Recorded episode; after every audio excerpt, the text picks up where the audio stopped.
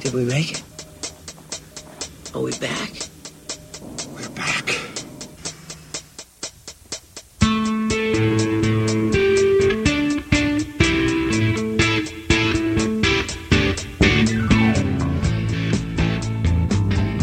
And a good evening, everybody. How you doing? Welcome to episode one of 300 Bucks Damage. I am your host, Gord Tepp, and with me, as always, well, it will be as always. This is the first episode, but uh, joining me is Ham City Kev. How do you know it's evening where these people are listening? That's a good question, but I'm just going to go ahead and assume that uh, people are listening in the night. Maybe I should change that. I don't know. We should say hello, everybody. Nah, stick with good evening. Okay, good evening flows better. So, in any event, I'm Gord Tepp on Long Island, New York. He's Ham City Kev in Queens, Fucking A. big time. The big time, New York. So, on this program, we are going to be discussing some of our favorite memories throughout the 80s and 90s, childhood memories ranging from uh, toys or locations or uh, books. you have a favorite book from childhood, Kev? Favorite book? Probably. Uh, I, I I couldn't tell you. I could tell you my least favorite book from childhood. Is it Clifford, the Big Red Dog? No, I loved Clifford. I loved Spot too. Spot had a lot of pop-up books. Spot the dog. Do you remember? Yeah, I do.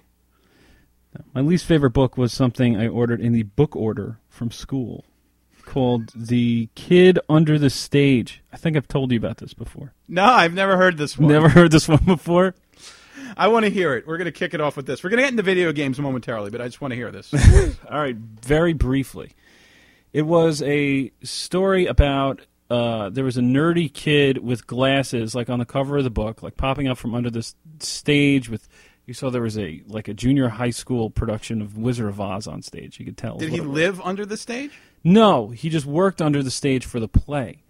But because the kid had like blonde hair and glasses and was you know a total fucking nerd, I said, okay, you know this this is a book about a guy like me, so I should read it. And of course, like you know the the girl who was playing Dorothy was the incredibly popular girl. It was gorgeous and all these things, and the, the kid was in love with her and all that.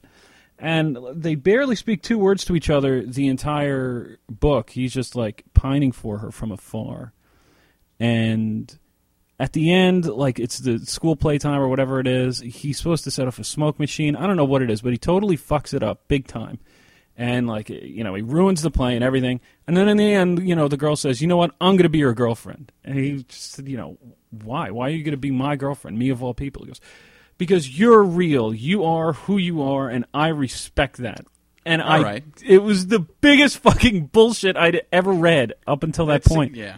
And I got It sounds like the Breakfast Club to me. yeah, uh, well, I don't know if it's as bad as Breakfast Club. Well, it's the same concept. It's two people getting together that would never be together in real life under any circumstance. At least in Breakfast Club, they talked a little bit.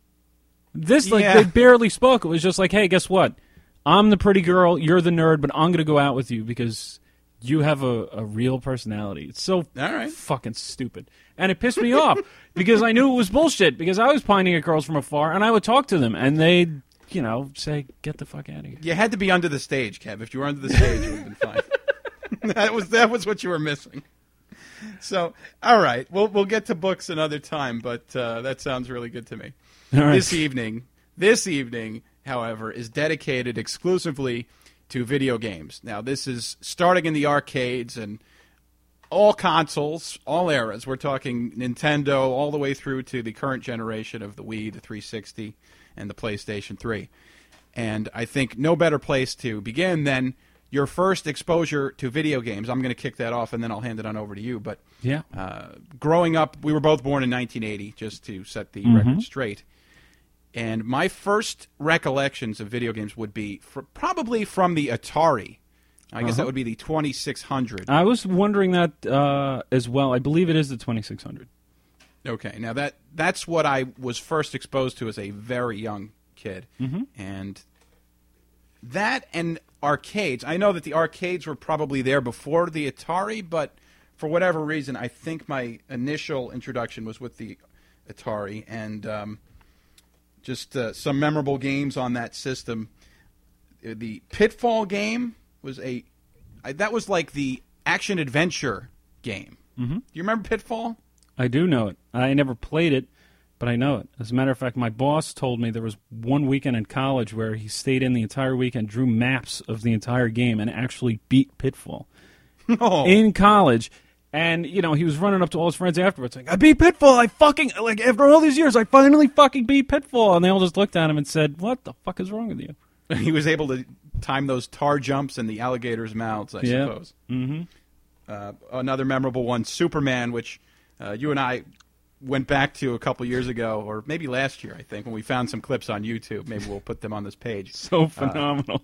I loved Superman. I don't know what it was about that game. But Yeah, me I too. loved that game. I did you would, too. You would get the crooks, you'd bring them to jail, and it would make that brung sound.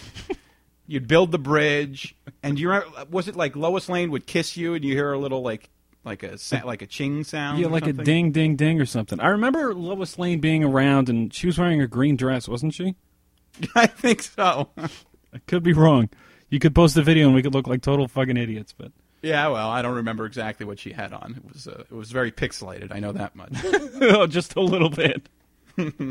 but uh, those are two of my favorite. Did you have uh, the Atari Twenty Six Hundred? I had um. It wasn't a 2600. It was like the, I guess the home computer version of Atari, whatever it was. But it involved floppy disks, if memory serves. And uh, I did play uh, Superman. I did. I played at uh, uh, someone else's house. I played Superman there. I played basketball there. I played ET there. I think as well. I'm pretty sure I played ET. this, yeah. E.T. has this. Uh, E.T.'s got some sort of reputation as being the worst game of all time. Yeah, it, it absolutely has that reputation. But I, I don't know. When I was like four, it seemed okay. Okay. But you know, but uh, so I don't know exactly what the Atari I was playing was. It had Atari Twenty Six Hundred games, but it was for the computer. You know, hey, if any listener knows what the fuck I'm talking about, please help us out. But uh, the three games I played a ton on that thing uh, growing up was uh, Jungle Hunt, which was like a Pitfall ripoff. No recollection. Oh, it was fun. Like the first level, you just jumped from vine to vine, and then the second level, you had to like stab alligators while you were swimming, and then the third one, you had to jump rocks. And I never beat it because it was too hard. The fourth level, you had to, I don't know, the island people you had to jump over. It was really strange. But uh, Summer Games was a huge one. I think you were telling me you used to play Summer Games as well, didn't you? I, yeah, I have great memories of summer games. However, my memories are on the Commodore 64. See, I I was I was gonna I want to talk about all the games actually, the games games. The games, ga- meaning the games within summer games. No, no, no, no, no, no. Like uh, California games and World Oh. games, things like that. Okay. Yeah. Well, Winter Games also was a companion game for uh, summer games. It was, but it wasn't as fun. Summer games was uh, a shitload of fun. Uh, I just remember the funny. I never the the freestyle diving. I never got. It's funny. I was going to mention the diving, but it wasn't my favorite part. Yeah. Yeah, because you would just jump off the high dive and just you know, I guess the equivalent of button mashing back in the day, which was I guess joystick wiggling, and just hope something would happen. You'd always you know cannonball or belly flop in. Pointless. I I was always hoping for the triple Lindy. I don't even know what the triple Lindy is. Oh, it's back to school reference. Somebody listening will get. it. Oh, Okay, I but have to see javelin. movie. Yeah, you have to. Do you remember javelin? That was a good one. They didn't have javelin at summer games. And I mean, not, no, no, no, no. I'm sorry. They Pole had like vault? a discus. Oh no, pole vault was awesome. No, I think they had. You know what? I think they had javelin. I'm pretty sure that they did. you sure Something you're where not you thinking throw of track and field? No, no. I'm I'm almost like 100 percent certain it was in summer games because they had a um, a high score uh, portion of the game, and I can remember that somebody. You know what? Mm, I think they had javelin, but they also had long jump, if you recall. Something with distance, trying to go a very far distance.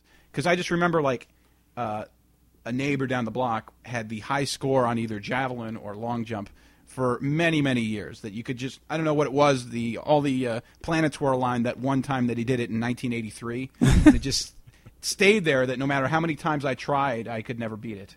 Like George Costanza's high score on Frogger. A Seinfeld reference I'm not familiar with. Oh man! Oh, we're not doing it. well. We're not right. doing No, well early. We're, we're 0 for 2. we're 0 for 2. So, but everybody listening's getting it. Yeah, most of them are. the other one I wanted to mention real quick was uh, pole position. I played a ton, and actually, pole position, believe it or not, and I was thinking about this before the start of the show. It taught me how to spell. If you could believe that. I mean, I also had the speak and spell as a kid, which was huge. And the uh, what was it? Speak and math was that the other one that was around? I don't know that one. Uh, all right. Well, whatever it was. Um 'cause because I'd play pole position, you know, and then I guess I'd get a high score or whatever. I'm 99% sure it was pole position. But at the end, you, you get a high score, and they'd say, okay, you know, uh, give us your name. Exactly like you were saying before for like summer games. And I would always yell down to my mother after I did it. I said, hey, mom, how do you spell my name? and she would spell it. And then, you know, eventually I got it. And I just remember one day not having to ask. I, well, going downstairs and I said, um, is my name spelled K E V I N? And she said, Was yes. this like 19? Well, you were like what, uh, 13 or 14 at this point? oh, boy. And does your uh, current girlfriend go to Indiana kindergarten? Inside joke, folks. yes. Yeah, Pay no no mind. Bicorn this week. Do you recall the Death Star battle Star Wars game? No. Okay. Uh, the original, I had a a several different uh, Star Wars games for Atari, but the the first one was some kind of lightsaber overhead view thing that was really pathetic. Uh, there was also an Empire Strikes Back one, which was okay, and you just would take out the uh, the walkers. But the one that stands out for me was Death Star Battle, which was just uh, you were exactly what it sounds like. You were blowing up the Death Star. Were you in an X Wing? Uh, nope. I believe you were the Millennium Falcon of all vehicles, but uh, for some reason that one stands out in my mind as being a good one. Also, just a, a puzzle. Well, not really a puzzle game, but Breakout, which many people probably know in its current or more modern form as Arkanoid. Arkanoid, or uh, m- uh, probably more people know it as Brick Breaker. Brick Breaker, I've never even heard of. The Brick Breaker is what it's called on, I believe, every BlackBerry. Oh, all right. So that's what it is today. But it in those days, in addition to the regular joystick with the one button, there was uh, a paddle where you would just like turn the disc, which I think probably came first because they probably used that for Pong, which is before my time. Mm-hmm. But I can remember using that with Breakout in those days. As you would. Yes, yes, and just uh, following up with the Commodore 64, uh, one game that nobody listened. I I would challenge anybody if they actually remember this game, but for me, it stands out. Danger Mouse. Are you even? Do you remember Danger Mouse? I remember cartoon? Danger Mouse totally. It was always on Nickelodeon after Inspector Gadget, I believe. It was on in the evenings. I th- I actually remember it being on. I think after you can't do that on television. Maybe that's what it was. Yeah, you know what? You're right. I remember being on evenings, but for whatever reason, the only show I could connect it to was Inspector Gadget, which would be on in the mornings, and maybe not even necessarily a Nickelodeon. I think no, that was the yeah, it was Nickelodeon. I used to Inspector watch Gadget. it before I went to school. I remember that. And Danger Mouse, and I would always watch You Can't Do That on television, so that makes sense. I didn't realize the Danger, Danger Mouse, had a Commodore game. Yeah, the, the Danger Mouse Commodore game was kind of like a Super Mario's uh, Super Mario Brothers side scroller. Really? and yeah, it was really it was a lot of fun. And then I remember the end. I never beat the entire game, but the last stage was some kind of uh, like a Simon type game, Okay. and uh, I was too young and. and What do you uh, mean you were too uneducated. young? You can't be too young for Simon. No, it was really complex. It was more to it than Simon. I'm saying Simon because that's the only thing I could think of that would would actually people would understand. But it was more than that. It was more than just a pattern. There was some kind of a, a puzzle to it that I just was never able to to solve. What was the name of that little mole that Danger Mouse hung out with? Something pen. Something pen, like pig pen? Yeah, it wasn't pig pen. Of course not. Pen something. We'll Not Penn and. Teller either. I, I don't know. We're good at giving all the fake answers that they would use on like Who Wants to Be a Millionaire, but I can't give you the real one. It was something with a pen. I'm pretty sure. All right. Well, you know what the fuck? I'm at a goddamn computer. You know what? I'm not going to look it up right now. Well, did you have uh, you have an Apple IIe or something? What what were your computer games growing up? Uh, well, I mean, to be honest, I the games I had just mentioned uh, was pretty much what I had growing up, and then I got I had that let's see, probably, and I would play that until I was eight. You know, I don't even think I would play it until I was eight. But I got my Nintendo when I was eight. My neighbor really? got a Nintendo when I was four.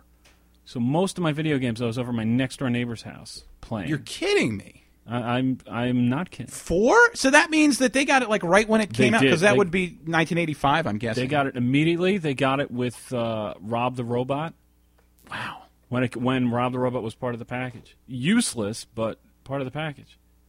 Hmm. He came with one game, I think. Uh, there was two. It was Gyromite, and there was one other game. I think it was like Ice Climbers or or something stupid. I never used that. Thing. I never even had it. It was horrible. But the, I mean, it was horrible because it was slow. But um, what's possibly worse was letting. Did you ever play Gyromite? No, no, I never used it. Rob the Robot at all. I just You didn't from- need it- Rob the Robot for Gyromite. You could have done it by yourself, or you could have used uh, your friends. The gimmick with Gyromite was you had to like raise and lower pipes in order to get to get bombs or to lay bombs in all these the strategic places or something like that. And Rob the Robot would raise and lower the pipes for you. Except, but uh, you could instead of using Rob the Robot, just use the second player controller and press like A to raise them and like B to lower them. And you know you can get a friend to do it for you, except of course the friend could lower it while you're walking through and kill you, which is what would always happen. So, Gyromite sucked. Okay, so your your neighbor had Nintendo, so you played that very early on. I didn't even touch a Nintendo controller until probably 86, 87. Actually, 87, I think. I believe I was in first grade when I got the system. I can remember that. My neighbor also did have Commodore 64. We did play that a bunch. Uh, we played a lot of Test Drive. Test Drive was a big one.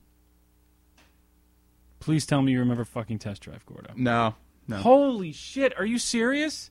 no, no clue. That's really upsetting. You would get, it was like this. It was a driving game, and uh, you know you got to pick like all the coolest cars. It was like okay, you can drive a Ferrari, or you could drive a Lamborghini, or you could drive a Porsche, and or a Corvette, and like all these crazy things. And you would just drive up like a mountainside, and try not to hit anything. And occasionally, if you were going too fast, a cop would start following you and uh, pull you over. But you could outrun them. It was very difficult to do, but you could outrun the cops, which was amazing. I did it once. I celebrated for like a week. no, the the one game that I recall for the 64, Commodore 64, that is, with the car selection was the Ghostbusters game, which uh, apparently was released for other systems. I actually loved that game. Did you really? That was yeah, I did. I really I was really little. It was a long time ago. But that was the game where you would go to the Zuul building, and the uh, video game nerd has chronicled it, uh, chronicled that game. But at the time, I thought that game was fantastic. And you would always pick the Ghostbuster, Ghostbuster mobile, whatever that's called. Ecto One. The Ecto One. Yeah, I didn't want any other vehicle for that game. Why would you? No, why would anybody? What were you supposed to drive? Like Venkman's Volvo or something? Yeah, they had some other thing. I don't know. There were other cars in there, but they were all crap. You wanted the Ecto One. That's bullshit. The um, the other Commodore 64 games that I'm sure everyone played at some point were the uh, the staples like uh, Carmen Sandiego. Yeah. like a Carmen Whale's vagina, if you want to pronounce it properly. An Anchorman reference that I get. So All right, good. One for three. So we're uh, we're big stars in the majors. go. Okay, Um, we're gonna have to keep track of this. Yeah, one for we're hitting 333 at this point. Right. Uh, and then, of course, there was like you know playing Jeopardy and uh, classic concentration and things like that. One of my favorite memories actually was like when you would play Jeopardy, and you got to uh, to pick what uh, your contestant looked like. Do you remember this at all? Vaguely, I do. And one of the things, one of the people you could pick was this like old woman, and you got to write whatever name you wanted, and it wasn't censored at all. So I just remember always writing because I was a little kid and I thought it was the funniest thing in the world. I would write "old fart" for the contestant's name, and then like you know you'd buzz in and say "old fart, please answer." And, you know, it never got old ever. The, the game that I remember with that, I don't think you could pick the what the contestant's appearance was, but uh, Wheel of Fortune for the Commodore 64. Uh huh. Yeah, really I, I played that as well. Yes. Um, just a couple other notes on there. Spy versus Spy. Do you remember that at all? No, but I do remember Sly Spy in the arcade. Sly Spy. Yeah, I remember that. No, but you know what Spy versus Spy is, Oh, right? Of course I do. Yeah, from Mad Magazine. So I they had a game Spy for that, which was awesome. When is that going to be made into a fucking movie? Uh, that'll be the next one. It has to be. I would love to be a fucking writer in Hollywood right now. Well, every Saturday Night Live skit gets its own movie, so maybe they can get a Spy versus Spy skit on there. Oh So that and the, the GI Joe game, which I'm sure I'll cover at some point in the future. But that was, I believe, it wasn't two discs, but it was a two-sided disc, and I remember that you would get to a certain point in the game after whatever level, maybe the fourth board or something, and then on the screen it would show Duke pointing at you, saying "Turn over the disc now," and that would be how you could continue the game. It had a great character selection screen for both uh, GI Joe and Cobra, and uh, you could play as Cobra. yeah, yeah. Nice. Zartan was in there, who was my favorite, so that was awesome. Load quote, star quote, comma eight, comma one. yes, right What- on the money. What is uh? There was uh, another game that I feel like everyone had, even though I could be wrong. Was uh, some stupid fucking game. I think it was an arcade game, to be honest with you. Like before we were born. The Uh-huh. ones where you had to fill up the mugs of beer and like send. Oh, them- root beer tapper. root beer tapper. That's it. Yeah, I think everyone who had a Commodore had that game. it was just recently released for uh, Xbox Live as an arcade title. It's I played the demo, and that was about it. I could get through it for about thirty seconds before closing it out. That game sucked. What about Hardball? Hardball was really good. Hardball was uh, excellent. Yeah. And there was a good hockey game on there by Sport Time, which was kind of it's kind of those games were kind of like the EA games of the '80s. I know it's hard to even comprehend that, but Yeah. uh, Hardball was great. I remember the first time I saw Princess Bride in the theaters. Fred Savage was playing Hardball in the beginning. I was very Yes, excited. you're right. I I don't know what system he's using, but he is playing Hardball. That's correct. Yes.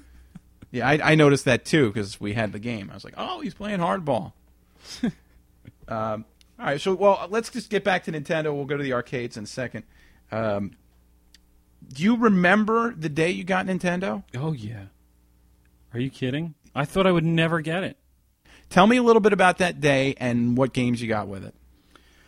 Oh Jesus! What games did I get with it? Well, it was my birthday, which is uh, a week before Christmas. So it was my birthday in 1988, and I honestly didn't expect to get it because from like the moment I first played it in like 84, 85, whatever it was, I was madly in love with it and wanted it immediately, as any kid who played Nintendo for the first time would.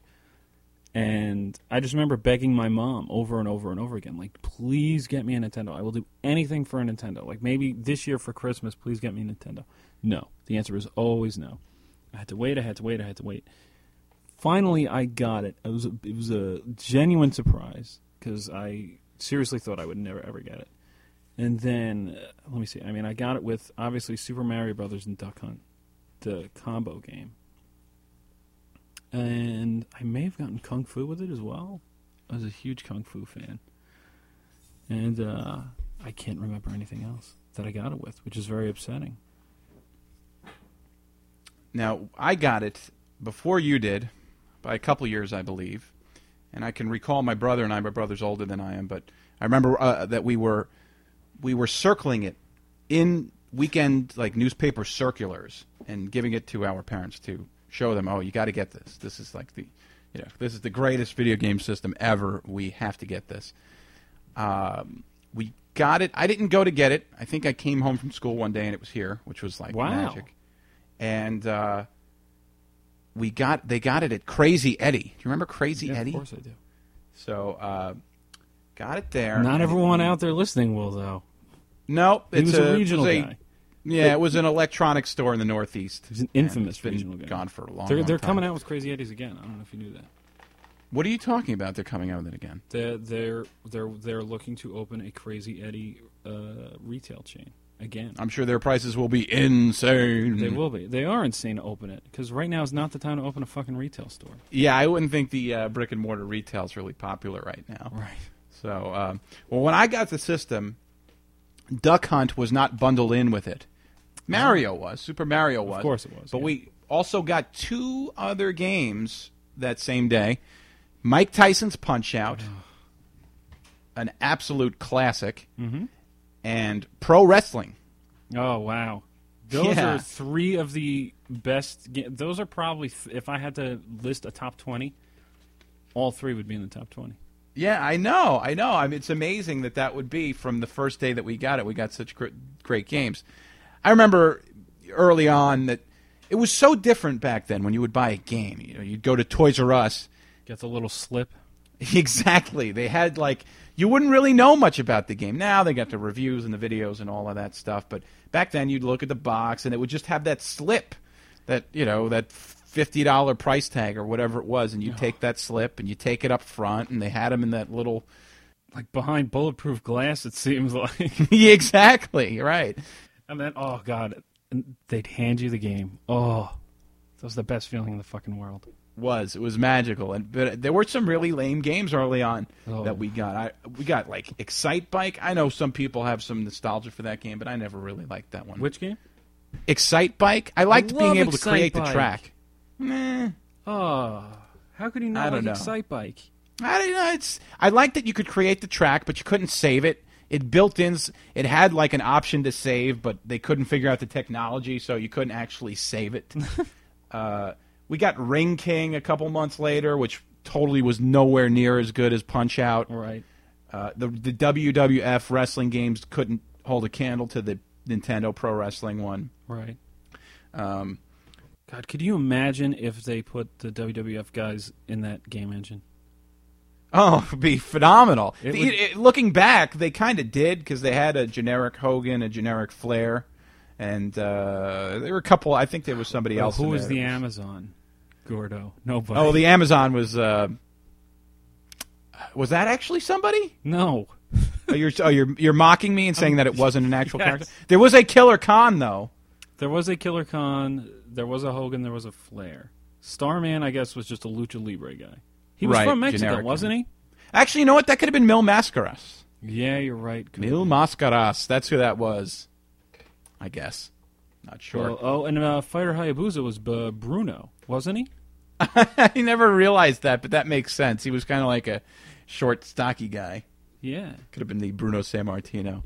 Uh, but whenever you talk Nintendo, a game you can't leave out if you're talking about the greatest games is the Legend of Zelda. Fun- Just, just a great game. I got You're a problems with Zelda. Oh no, you weren't a big Zelda fan? I, I, I, I was a big Zelda fan. I am a big Zelda fan. As a matter of fact, I um, I was very embarrassed when on my Wii I purchased The Legend of Zelda for 500 Wii points, and uh, I couldn't remember the map. I remembered small things here and there, like okay, I remember how to get to level one, remembered how to get to level three, level four, level five. Couldn't remember how to get to level two. I don't have any. I don't remember that at all. Have Do you remember the giant map that came with the game? Yeah, I remember that they had spots missing, but in Nintendo Power, uh, somewhere along the way, they printed the map in there. Maybe that's what I'm thinking of. Yeah, which brings me to something I wanted to mention. If anybody's actually made it this far into the podcast and is still listening, uh, I have a boatload of old Nintendo Power magazines that I'm going to be giving away Oh wow! to listeners of the show. So, uh, Ham City Kev, if you can come up with some trivia questions, I'll send out uh, an issue of Nintendo Power to the first person who gets each question right. Do I have to come up with it right now?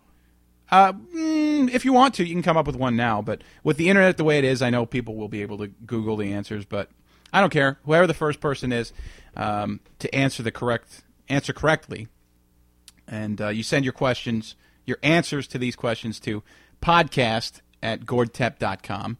So I'm Gord Tep. That's Kev. Do you have a question yet? I do. Off the top of my head, a real easy classic question that, if you are listening this far, you could certainly look it up on the internet. Although we don't approve of that, and I, I, I, yeah, right. I don't endorse that, but if you do it, I can't stop you. right is uh, what is the Tyson code? Oh, awesome. The code to fight Mike Tyson. You know it, don't you? Like it's, it's I know it by heart, but I'm not going to say it. ingrained in your brain. It is. It is. I know it. I don't remember phone numbers, but I remember that one. Right. It's a one up on uh, level one one in Mario. Yeah. Everyone knows where it is. Exactly. Right. And you never forget that. It's almost like riding a bike. Yeah, you can. Uh, you know, you, if I meet someone new these days and they introduce me, hi, my name is so and so, whatever it is, thirty seconds, their name's gone. No idea what the fuck their name is. None. Well, I wanted to get back to Zelda real fast, actually. Uh, Okay. My problem with it was I've never beaten it because there is something against me beating it. Some otherworldly force, I guess you could say. Uh, I remember specifically having the game, getting up to level 8, getting up to Ganon, and dying or whatever it was. And I found out that my neighbor across the street, who was an older kid, and we didn't exactly get along, but he had uh, the Robocop game for Nintendo. And I was madly in love with RoboCop in the arcade, and I thought they would be similar, even though they really weren't. And I was very, uh, I was a RoboCop nut anyway. And so I said, you know, oh, you've got to let me borrow that. And he said, well, you have to let me borrow one of your games. And I was like, okay, you know, what do you want? And he said, uh, let me borrow Zelda. So I said, yeah, sure. Even though I was up to the end, I said, Oh. yeah, go ahead, take it. I, I need to play this RoboCop game. So I played the RoboCop game, beat the RoboCop game. I was very happy. I gave it back to him and I said, "Where's my Zelda?" He said, "Well, I'm not done with it yet." I was like, "Okay." And, you know, I was very timid, and uh, because he could have easily beaten me up, and eventually I was getting to the point where I was really upset because it had been like two months and I haven't gotten my game back, and you know, I asked my mom to investigate or whatever. She said she found out that one of his cousins had come over and erased my game by accident, and he was very upset that that happened, and so he didn't want to give it back to me because he didn't want me to find out. And That's terrible. Yeah, so uh, that was just so devastating that I didn't even bother trying to get it back. I didn't even bother bother trying to beat it again. And then the next Zelda game I played was uh, A Link to the Past on Super Nintendo. Again, phenomenal game. Tried playing it twice. Both times I got midway through the game and it just erased on me. Oh. So at this point, I love Zelda games, but I don't play them because something is stopping me from beating them. Any other uh, Nintendo games you want to mention before we shift our focus to another system? Oh sure, Contra. Now you were you never played Contra, No. which blows my fucking mind. No, never got into it. It was a two-player game, right? Mo- mostly. It was. It was a two-player co-op or one-player, and it had you know the uh, Konami code, which is the No, all-time don't give it. Don't give it though, because that'll be our second trivia question to No, anybody it won't be our second. That's a total bullshit trivia. Question. It's as bullshit as Mike Tyson's Punch-Out code. No, it's not. It's way more bullshit. Mike Tyson, the Tyson code is bullshit. The Konami code is like they print it on shirts. I don't I mean- care. I'm doing it. That's our second. You you give us the first person that is who made it to 32 minutes and change of this show and can give us the Contra code at and the email address again is podcast at gordtep.com. It's Send us the Contra code, code. not the, Uh, the Konami. Konami code. My apologies. It works on just about every Konami game. Yes, it's a brilliant idea. What was it? 30 free lives with that? Yep. Okay. Thirty lives. Oh, and you needed them. I actually, I, I do want to touch upon a couple other games, uh, if I if I may. Yeah, for keep on going. Uh, Tetris, of course. Although that's more of a Game Boy thing than a Nintendo thing. I mean, it was on Nintendo, but I mean, Tetris, come on, changed the world. I mean, it it helped for whatever reason. You know, Game Boy, even though it was probably the worst portable uh, portable gaming system. It made Game Boy because people could take that thing out of the box and it was like a businessman. I remember the commercials; they were marketing it towards businessmen and airports. But it, I, that's actually what it was. It was a great puzzle game for people, for everybody, all ages. Uh, you know, that was that was a great one. The thing that I uh, let me see. One other thing I wanted to talk about was I, I, what a late bloomer I am with Mega Man Two, because I heard all about Mega Man as a kid. Everyone raved about Mega Man, and I never played it. And then finally, I'm on the Wii. I'm shot doing the the Wii Shop channel, looking for games and whatnot, and I stumbled upon the Mega Man's. I said, you know what? Let me give Mega Man Two a shot and it is easily one of the best Nintendo games I've ever played. And I'm very upset that it took me how old am I? 28 years to play it. Hmm. Really upsetting. And al- along those same lines, you know, because people listening to this will probably say, "Oh, how could they not mention these games?" Uh, Metroid is a game that I never really got into, but I know is a very, very popular game with most of the people from our generation. I could never get into it either, and I beat it. I had to use the uh, the Justin Bailey code Oh, right. to beat it, but I beat it. Uh, what did Justin Bailey get you? It just it was basically a save point towards the end of the game, and it got you out of the uh, the Samus suit. Oh, okay. So you were So- already playing as a girl at that point. Yes. Okay. Should have been Justina Bailey. No, nope. Justin Bailey. uh, what was it? Two things I wanted to talk about. Shit. One of them is the fact that uh, you know I'll get lynched for this, but uh, I am not a big Mario three guy. Yeah, I liked Mario Three. I, I didn't own I- it. I borrowed it for a long time, but I didn't own it, and it was it was a good game. I know you weren't a big fan. Well, you don't rank it behind Mario Two, though, do you? No, I mean, uh, well, here's the thing. It's not that I don't like Mario 3. I like it fine, but it's just that everyone fucking raves about it. About it's the greatest thing in the world, and it's just to me, it's just not. It is widely considered the best Nintendo game of all time. And that really upsets me because A, Mario 1 is better by far, and B, RBI Baseball is the greatest game ever made on Nintendo. Period. Yeah, I'm going to disagree with you there. RBI Baseball's a good one, but yeah, we we have a feud going. That's Kev and I do. I'm Gord here. That uh, I'm a huge Baseball Stars fan. I think the gameplay of Baseball Stars was just unbelievably great. The graphics were great, and the fact that you could create your own guys, power up uh, the players' stats. It kept track of the stats. You could play a full season all the way through, including playoffs. The game was dynamite. That game was awesome. I don't know, man. I just, to me, it's just not. All right. I- you know what? You know what the difference is.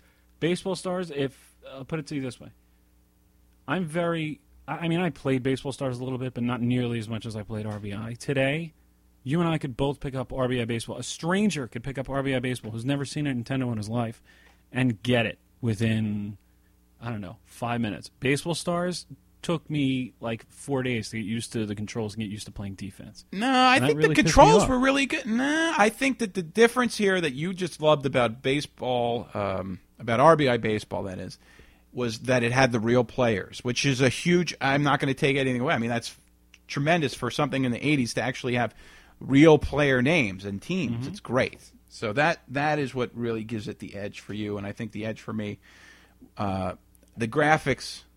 I don't. You wouldn't dispute that Baseball Stars has better graphics, would you? Of course it does. But if we're going to talk about that, we got to mention Bases Loaded because when that came out, the graphics on that game were like nothing anybody had ever seen before. the view behind the pitcher's mound, I can remember. I was like, "Wow, this is like watching a real game." Right. You know, that was that was revolutionary for its time. And it was it is still one of the only baseball games ever to include brawling. Yeah, yeah, that's right. There was actual. Uh, uh, once you hit the batter, he may actually charge the mound. And there was a way to keep him in the game. They would try to eject him, but I think if you just press select, he would go back into the game. Another Now you- sport I want to just touch on uh, outside of baseball would be the hockey games because they had two very memorable games for the Nintendo Entertainment System. We have ice hockey, of course, which was the Nintendo brand, and I think what everybody remembers of that one is that you would choose from three different types of guys. There was the fat guy, right? the fat guy. fat guy, skinny guy, and medium guy. Right? Is that right? There was Yeah. three. Okay, Uh-huh. so so I remember that, and it was great body checks and all of that. But it was one of those early titles. I don't know that it was a launch title, but it was one of the early Nintendo ones. So it really wasn't that advanced. It had the Nintendo seal of approval. It had yeah, it had the Nintendo seal of approval. That's right. It had a guy in like a Rangers jersey, but it said ice hockey over the Rangers. right. the diagonal ice hockey with the red, white, and blue Rangers jersey. That's right. Oh uh, man. But the game that really trumped that, and I think everybody listening to this, if you've gotten this far, you should remember Blades of Steel. Uh, great, great game. Graphics were improved from ice hockey. Uh, the mechanics were good. There was even a brawling minigame. There was a brawling mini game which was outstanding, and then also really to teach people the rules of the game. Uh, if you won the fight, you didn't get a penalty. Right. Only the loser of the fight would get in the box for two minutes. So it had power plays. There was the other mini game between periods, wasn't there? There was one with like a panda taking a slap shot. Yes, there was like a. It was a Konami game though. That Yeah. was it Gyruss It was. or It was- something? it- yeah, it was like Life Force, but not. Right. You were shooting, at, and it, and it was like you won and nothing happened, but it was a mini game in between periods. You're right. That was really cool. And another thing that I loved was if you ended the game in a tie, it would go to a shootout where you took slap shots, I guess, from the blue line, and uh, just went head to head with those slap shots. But back in those days, uh, that was so much fun, and the graphics were very good on that. I remember that the graphics were uh, very different for the shootout. So uh, my friends and I sometimes would just put the game on and then go do something else. Let the clock run out. You had to Play get through. basketball like you're watching King of the Ring '95. yeah, Another inside joke. you just let you just let it run out until it got to the shootout portion, so you could just play from there. So I think they should have made an option where you could just do shootout in no game. But Blades of Steel, a classic. Ugh, Blades of Steel was awesome. Uh, Tecmo Bowl. Do you remember Tecmo Bowl? Ten yard fight, also another. Ten yard fight sucked. Yeah, ten yard fight wasn't very good. Tecmo Bowl was great, and Phenomenal. the one that I put even ahead of that was Tecmo Super Bowl, which was like an updated version. See, I never had Tecmo Super Bowl though. That was the thing. Felt very upset about that. And t- to tell you something else, I still regret to this day. Is uh, I I did this favor for my mother or something like that, and she said like you know if you do this for me, I'll buy you a game, anything you want. I said okay, great. And I did the favor, and she went to buy me the game, and I was looking, and I said, hmm, I could get Tecmo Bowl. But I didn't because I decided I wanted to buy Knight Rider instead. No, And Knight Rider is one of the worst games ever made. I was a Knight Rider fan, but yeah, that game's terrible. Yeah, You you played the game. Yeah, I did. It was fucking horrible. Yeah, terrible. But years later, eventually, I did get Tecmo Bowl. Very happy about that, and I am a big uh, supporter of the Niners in that game. Nine ers. All right, another All right, inside joke. another one. That's Uh, specifically because of um, what the fuck is the guy's name on defense? Oh shit! I'm an asshole. Too much But I can't- profanity on this broadcast. Too much profanity. Yeah. Do you want kids listening to this? No, this is old. they're too they're too young to even get this stuff. This is old. So, all right, let's. Um, what? Go ahead. You have more Nintendo before we go well, on. uh, I mean, I was just gonna say that whoever the guy was on defense, it's really pissing me off that I can't think of his fucking name, and I'm totally losing any credibility I have by not mentioning his name. But I would use him specifically for interceptions because he would intercept anything. There's also just since we're on this game, I remember the Bo Jackson play, which you could probably find on YouTube, where Oh, he just course. That was- circles around and nobody can get him. Do you know what I'm talking about? Yeah, that was in Super Bowl. Uh, that was yeah, that was the second one. You can look it up as uh, Tecmo Bo, I believe. Tecmo Bo, on fantastic. So something that we should go back to now, um, which we kind of glossed over, was the arcades, Mm-hmm. which it's it totally doesn't even exist anymore. I don't think people don't kids don't go to the arcades. They don't take a quarter with them or a dollar and then get the quarters and then plug it into a machine. They're just playing at their house. But Right, because home consoles are that good now. yeah, the home consoles have have uh, become so good that you don't need to do that stuff. But back in the old days, the arcade games were way better than anything you could have in your house. Trillion times better. And I actually, I'm going to go with, um, I'm going to start this off with two very old games that made an impression on me, I suppose, uh, in my childhood. One game, which is still an all time favorite of mine, is the Star Wars game. Do you remember that one? I remember it. Barely played it, but I remember it. It was the Death Star battle, but not like the Atari game that I mentioned before. There were uh, versions in the arcade where it was set up like a cockpit, and you would get inside a thing. It was like with a roof over it and everything, and you're sitting down, and you have the the uh, control in front of you, which is like a flight controller Flight stick.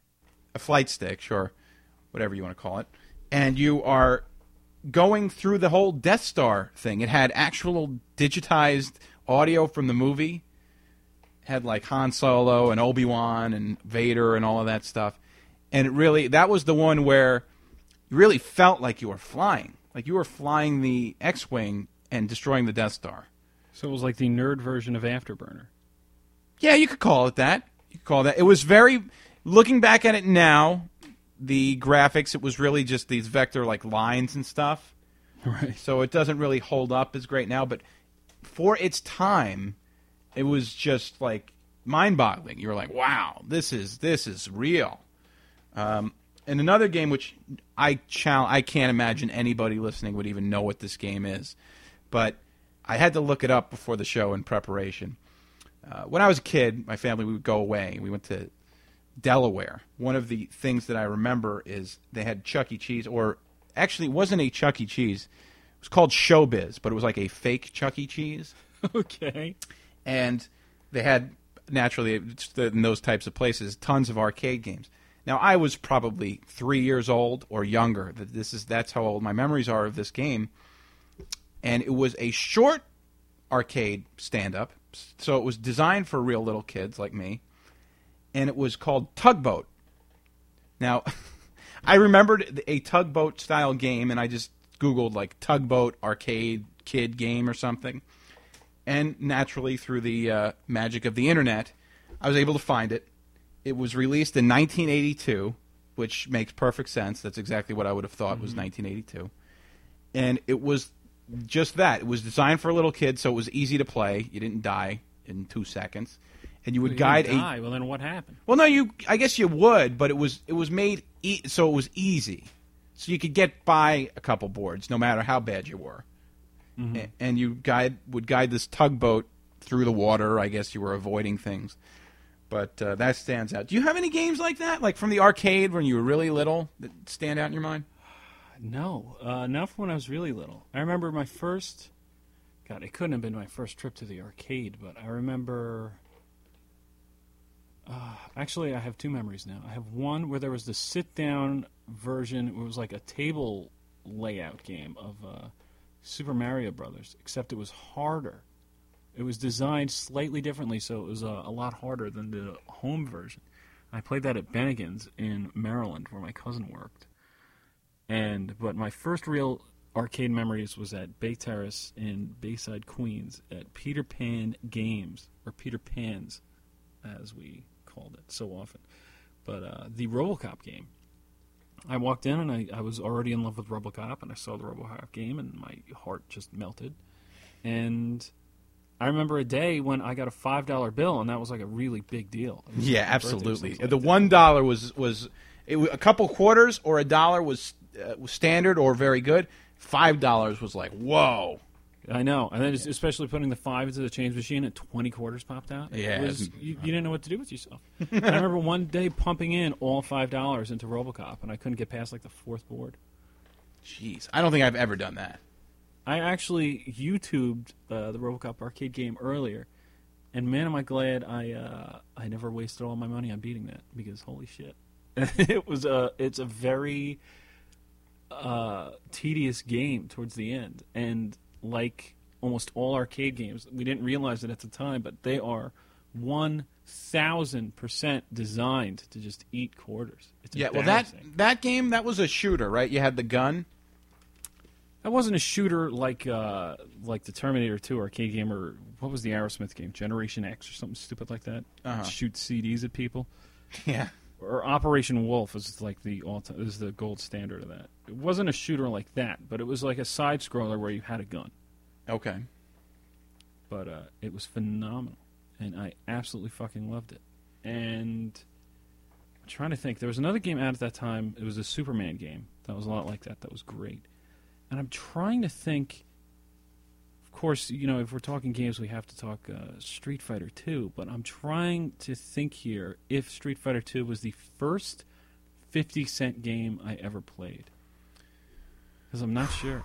I can't remember the uh, when that It began. sounds about right that it would be my first 50 cent game. I, I don't think I really got into the fifty cent games. I think I had given up by then. As soon as I saw that, I was like, "What? Fifty cents? Are you kidding me?" That's not true because we need to talk about uh, the hologram time traveler. Oh, you're right. That's it. And that was the first 75 cent game. I Yeah, you're right. 75 cents. That was a huge fucking deal. you're right. You're right. Well, that game Blew everyone's mind. I played that game in the arcade at the Contemporary in Disney World. I remember that game, and I think it might have been in Caribbean Beach as well. which I'll also get to another game. But I think it was because I think I stayed at Caribbean Beach once, and I played that, and I played RoboCop. And I remember when I left, I had eight of the top ten scores on RoboCop. in Caribbean Beach, Yeah, that's awesome. That's awesome. But uh, yeah, the the game that we're talking about, if anybody's ever played it, they'll know exactly what we're talking about. It was holograms. Now, it was not a regular stand-up screen. It was this white. I don't even know how to describe. It was like a big machine, look almost like a dishwasher, and on top was this surface where it would project the hologram of these very very poor actors one guy was a, a cowboy, and every time he died, a guy came out in a wizard outfit, like having a some kind of a a um. uh, He's having like a- a like a seizure. yeah. It was Make like sure he was to ha- your time reversal cube. he was like having a seizure. That's what I was looking for. And I- the game was not good. I don't really think it was good. I didn't really think it was good at the time. It's But I- not good. Yeah, I was just have it. I have it for you could play it on DVD now, Oh. and it's not good at all. How do you play it on DVD? You use the, uh, you know, you use like your the, I guess the D pad on. You hit DVD next, remote. What's that? next track. Yeah, pretty much. and and I think you use the select button to shoot, but it's awful. It, Yeah. It's so bad and so difficult. I was just it fascinated with the too, hologram. It, co- it comes. I'm sorry. It comes. Uh, you could turn on 3D mode, and it comes with 3D glasses to almost bring back to life the hologram portion of it. Yeah, it can't replicate it though. It can't. You know what? it- Actually, that was one of the most frustrating parts about playing that game. Actually, was that you'd be in the middle of the game, and you know someone would come over, look at it, their heads would be blown off, staring at it, Mm-hmm. and then they would always take their hands and wave it in the hologram's face to try to see if it was like a hard hologram or something stupid. And you'd like, Right. Get the fuck out of the way! I'm playing this game, you shithead. Uh, another game from that era, probably a little bit earlier, uh, my favorite, which I actually was able to beat on one quarter, was WrestleFest. Now, I'm not just talking the Royal Rumble of WrestleFest. I'm talking the tag team. That was impossible. I beat it on one quarter. That's I got amazing. so good, I could beat it on one quarter. Swear to God. Who was who was your tag team? I had Mr. Perfect and Mm-hmm. Earthquake. I always use Mr. Perfect and the Warrior. Warrior. Warrior and Hogan was the team that like most people used, I think. Of course. And I always thought that the two worst guys were Jake the Snake and DiBiase. Uh huh. And I don't know if there really was a good or a bad, but I always I loved that earthquake finisher and the and the perfect plex also. Great finisher. Mhm. But I got really good at that game and I I beat that one in uh, Caribbean Beach. I believe I have a photo of me somewhere playing it at age like 10 or 11, I guess. You're gonna have to put that on the website. Yeah, I'll if I can dig it up and find it, I will. The other place that I played games, really the the place that I played them the most, was Nathan's of Oceanside, and that's where uh, you know they had everything. They that game room, whatever new, whatever was new, whatever was good, it was there immediately. I remember bottom of the ninth, which was a baseball Oh, game. I was gonna bring Great. that up. Oh, you are okay. Holy shit! What a great game that was. Uh, outstanding, outstanding, and had real players. I remember. Wait, let me see. It was Vince Coleman led off. Tom Herr Right. second. I think Hojo hit third. Right. I believe so. It's I think it's the '91 Mets, right? I guess it would have to be. Maybe Hubie Brooks hit third. Is Bonilla on there? No, Bonilla didn't come on It's until pr- it's 92. before no. Then Hubie Brooks wasn't there. Hubie Brooks didn't go there till after Strawberry left. Right. so- Strawberry left after ninety, Okay, so that's the '90 Mets. so it was ninety-one. Had to be ninety-one. Mm, and Bonilla was there. No, he wasn't. Bonilla came on in ninety-two. Dude, one thousand percent positive. Bobby. Oh, Bonilla so there was in a that- season. Okay. No, there wasn't a season without. Was there? Yes, there was. Yes, there was. The, the right. season they tried to replace Darryl Strawberry with Vince Coleman. Okay, Believe me, they did. I trust you. I trust your your Mets knowledge there. I just don't remember it. yep. Okay, so there was yeah. that one. I know 1990 they were in the pennant race. They came close. Strawberry went to L.A. to play with Eric Davis, and you know how that turned out. But Mm-hmm. uh, I remember Hubie Brooks was the right fielder. I, I think he was the right fielder after Strawberry left. All right, so maybe that's what I'm I'm confused about. But the 91 Met team wasn't very successful. They were pretty bad. Yeah. and then the '92 team was the worst team money could buy. Until '93 came along, because they lost 103 games. Uh, one more arcade game I'm going to mention, then I'll turn the floor over to you. This is a this is the most recent arcade game that I can remember really enjoying, and it sticks out still as one of my favorites. I had a chance to play it not too long ago. Um, Crazy Taxi. no, no, no. that was our friend Dan had a, some kind Right. of infatuation with that game, but no. NHL Open Ice. I was so happy when I discovered this one recently, but released in 1996. This was essentially NBA Jam, but for hockey Right, I remember it. and it was two on twos, and it had all 30 teams and something like, I don't know, four or five guys per team. You could only use two at a time. But the Rangers, it had Messier, Graves, Leach, and Robitaille, who was new to the team at that point. He was not very good. He had a bad season that year. He didn't have a good run at all with the Rangers, but I remember in that game he was awesome. Uh, so that was that was just one of my favorites, and that was one of those where you would take a team and you would have to go through the entire league, and it saved your initials in the high score thing, so you had bragging rights on that machine. So, what other arcade games were big ones for you, Kev? Well, let me see. I want to actually see if I could blow through this because there's a huge topic about arcades I want to get to. But Okay, uh, we're running out of time too, so we are. Yeah. Other huge games I want to just I'll mention it briefly. Hard driving was a big one. Graphics were phenomenal. It was like a sit-down driving game. You could either do the stunt track or the race track. So everyone would do these stunt track because it had jumps and loop-de-loops, and you would crash and whatever. And it was phenomenal. Of course, you play it now, and it's horrible. But uh, let me see what else was there. Uh, I'm trying to was trying to remember. Both of them were great, but I was trying to remember what the first four-person fighting game was, and I couldn't remember if it was well, Ninja Turtles. Ninja or Turtles or Simpsons. Simpsons. It was one or the other. Yeah, Can't remember, but uh, let me think. I played those at Hot Skates. I don't know where you played those. I played it at Peter Pan. Okay. Uh, the first one dollar game I ever played was Mad Dog McCree, which again blew my fucking mind. Because it was basically, you know, a duck hunt or a Hogan's Alley because you were playing it with a light gun, but you were doing it like against a TV screen with real actors and real people, and you know it's phenomenal now when you play it because it's so bad. And I, it's another game that I have on DVD that has like pre-positioned places you can move your gun to shoot. Uh, It's awful, but we have to play that. Uh, you'll come over soon. We'll play it. I'll check it out. Sure. And uh, of course, Mortal Kombat blew everyone's mind with the blood and everything. But I'm still not a huge Mortal Kombat guy. Neo Geo, I remember.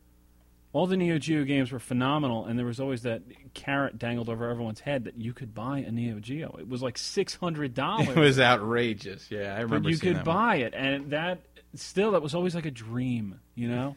if we ever win the lottery, I'm gonna buy a Neo Geo. I have to. And uh, Spy Hunter, I remember being more fun in the arcade than uh, at home because it had a little flashing red button that you could press to get a little truck if you wanted it. Hmm. And uh, let me think if there was anything else really. Yie Ar Kung Fu. No one knows about Oh, I know that. Wait, that's. I think I know that one. That's the one where the first board you fight a fat guy and you can punch him in the nuts and his eyes light up. Yeah, yeah. It's great. oh, and of course, game you're familiar with because it was at, at uh, our university. Before wait, before you get to that one, I just wanted to say with the kung fu, that reminds me of karateka or karateka. It was also called. Do you remember that game? No, Had never it- even heard of it. Oh, it was great. I had it on uh, Commodore 64, and it was like it was like one of those old kung fu style movies, like a Japanese movie, where you were going through bosses and you would fight and you'd get through, and then you'd go to this one place and there'd be these big. I think you had to rescue a girl at the end, but that was a really fun game. So, all right, they went to our back to the game at our university. There were only like Yes. one or two games there outside of the dining hall. Outside of the dining hall, first there was the the Die Hard uh, trilogy game, which was fun, but uh, then they introduced Virtual On, which nobody fucking knows about, but it is hands down the greatest fighting game you know, ever made. I I can remember this is bad, but I can remember there was a blind guy on campus, Okay, and one day he was playing the game, and there were a bunch of freaky people surrounding him, like rooting him on.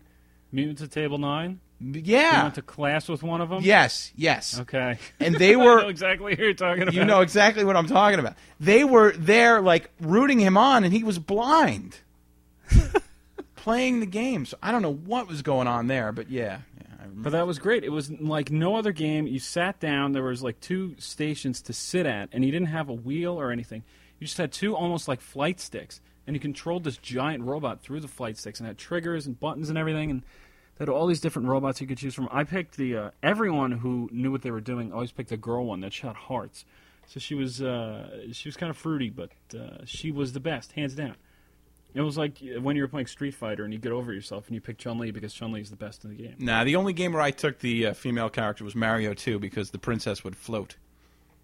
Princess would float. That was a big one. I would choose between her and Toad usually. I knew if there was a Toad was, was- terrible. Oh, Toad was not terrible. No, no, no. I knew if there was a board where I can pick up a lot of coins once you go through the stupid potion door. Uh, you would always pick Toad because Toad picked up coins really fast, and Princess was slow as shit. oh, yeah, I just like the idea of flying. She was good for that, especially on the whale board. She was key for the whale board. I don't know if you know what I'm talking about. I don't. No, I don't remember the whale board. It's sad. Anyway. Uh, all right, last part It's huge about arcades that Okay. kids growing up today just, I, I guess they don't know. But there was a big etiquette in arcades that sometimes people would break and it would piss me off. The perfect example of this was it would be one thing if there's like a Street Fighter 2 or a Mortal Kombat and there's like, you know, a big line or whatever it is. There would be times where there'd be two people playing Street Fighter 2, for example. And I'd wait, and I'd be the only other person there. And I'd wait, and I would just sit there calmly, you know, like, okay, I'm not going to disrupt you guys or anything like that. I'm just going to wait for one of you to die and walk away, and then it's my turn, and I'll join the game. And then sometimes you'd be sitting there waiting for five, ten minutes, and then someone else would just walk up and put a quarter on the screen Not fair. and say, okay, that's my quarter. I have next game. I'd be like, dude, what the fuck? I'm standing right here. No, it doesn't matter. That's my quarter. That's the rules. Do you remember this? I do. And how ho- wasn't it awful? Yeah, that's that's lame. Yeah, I would never do that. It was really lame. There was another problem that people always used to do was, um, oh god, it was uh, it was a double edged sword really because you know on there's one end where seeing someone beat a game in the arcade was like the greatest thing in the fucking world. Yeah. like you know it would gather crowds, but there would be times where, for example, if I'm playing Street Fighter and I get up to like I don't know Vega and I die and I'm running out of quarters. Part of me wants to see someone join in, take my game, and go and beat Bison because it's like, okay, I want to see the ending. Or Right. You don't want you don't want them to start from the beginning. Right. But then there would be people who are like I get up to I get up to Bison for example, I'd be all excited. And a person would come in, plop in 50 cents, 25 cents, whatever it is, you know. Here comes a new challenger. They kick the shit out of me. I'd say, "Okay, well, let me try again." They kick the shit out of me again and I say, "Okay, well, that's it. I guess it's their game now." And there were people who would lose on purpose, waste their quarters on purpose and die specifically so they could start again in the beginning. And that was the biggest fucking insult in the world to me. Hmm. Sorry for swearing. That's from Superbad. okay. But I'm serious. It would really piss me off. It's like, what are you doing? That was all my work, and you just ruined it. And I remember. like by the way, I, I on the super bad joke, I got it. all right, good. so we're uh, what are we now? We're two for five. I lost track. we're we're we're in Ted Williams category. Ted Williams uh, territory. There you go, four hundred. So Oh, right, man. keep you gotta have to wrap it up here. We're at the hour mark. We're we're we're past the hour mark. Yeah, We're alive, pal. We're live. That's another good one. So, uh, any any final thoughts before we go? I know we didn't even touch on the 16-bit systems Well, or we'll- beyond. We'll get there. Right. We will get there. Yeah. But uh, look at my notes here. No, I think I got just about uh, everything I wanted to touch on that I was in love with as a kid. okay. Yeah, that's about it. Oh, two other big arcades was uh, the Timeout in Roosevelt Field Yeah. and the Timeout arcade in Smith Haven Mall. There was also a timeout in the Poughkeepsie Mall. Was there really? Yeah, and the only game I, I never played a game there, but I remember always seeing the Star Wars arcade, but not the one I mentioned. There was I know one exactly what one you're talking about. more recent. It was the graphics were like just out of this world, and uh, it had you would choose which of the three episodes you wanted to go to. I never played it. I saw somebody playing it once, and there was a lightsaber game in there, which was almost like a Wii controller, where you use the uh, the joystick, and the guy on the screen was Luke against Vader. I don't know if you remember that at all, but uh, no, I never played that one. Did you ever Time go to our place too? I went to Our Place. I don't really know the difference between Our Place and Our Place too, but there were birthday parties there, and I rem- have Yep. very fond memories of that.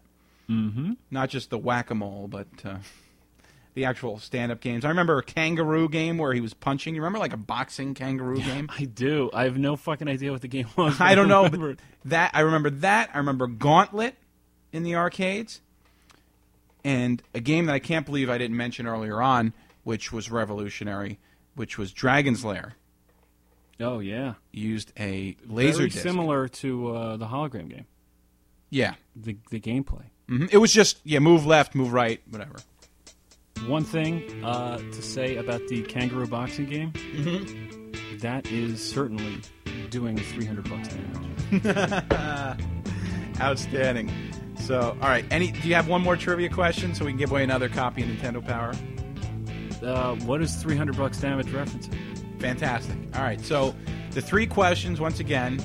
Uh, it was the Mike Tyson's Punch Out code to fight Tyson, not to fight Piston Honda or anybody else, but but the code. Actually, the fight, Tyson. the, the, the code to fight the first Don Flamenco is a legitimate trivia question. Yeah, but that somebody would have to look that up. The Tyson one they might actually remember. So I don't care about that. I don't care about the Honda code. Just the Tyson code. Just the uh, the Konami code is another trivia question. And then It's too fucking easy. and what was the other one? I already forgot. Uh, what is 300 bucks damage reference? Okay, and what what are we talking about when uh, we say 300 bucks damage? Send your answers to podcast at gordtep.com. If you're the first person, send a correct answer. I'll send you a copy of Nintendo Power, some old thing from the archives here. Not in great condition, so don't expect it. But whatever I can dig up in the attic, I will send out. And uh, only one prize per person, so I'm only sending out one per person. That's it. Uh, is that it? Are we good for our first episode? Next week we're going to continue on with the video games. We're going to move on to good for our first episode. Okay, so I want to thank everybody so much for listening, and uh, please join us next week when we continue this discussion. We're going to be going Super Nintendo and Sega Genesis. There's a rap song that uses that in there somewhere, uh, all the way to N64, PS2, and beyond. So uh, thank you again, once again, for joining us. For my partner, Ham City Kev, I'm Gord Tepp saying, have a good night. Okay, we're done. We're done. How do you know they're having a good night? They might have a good afternoon.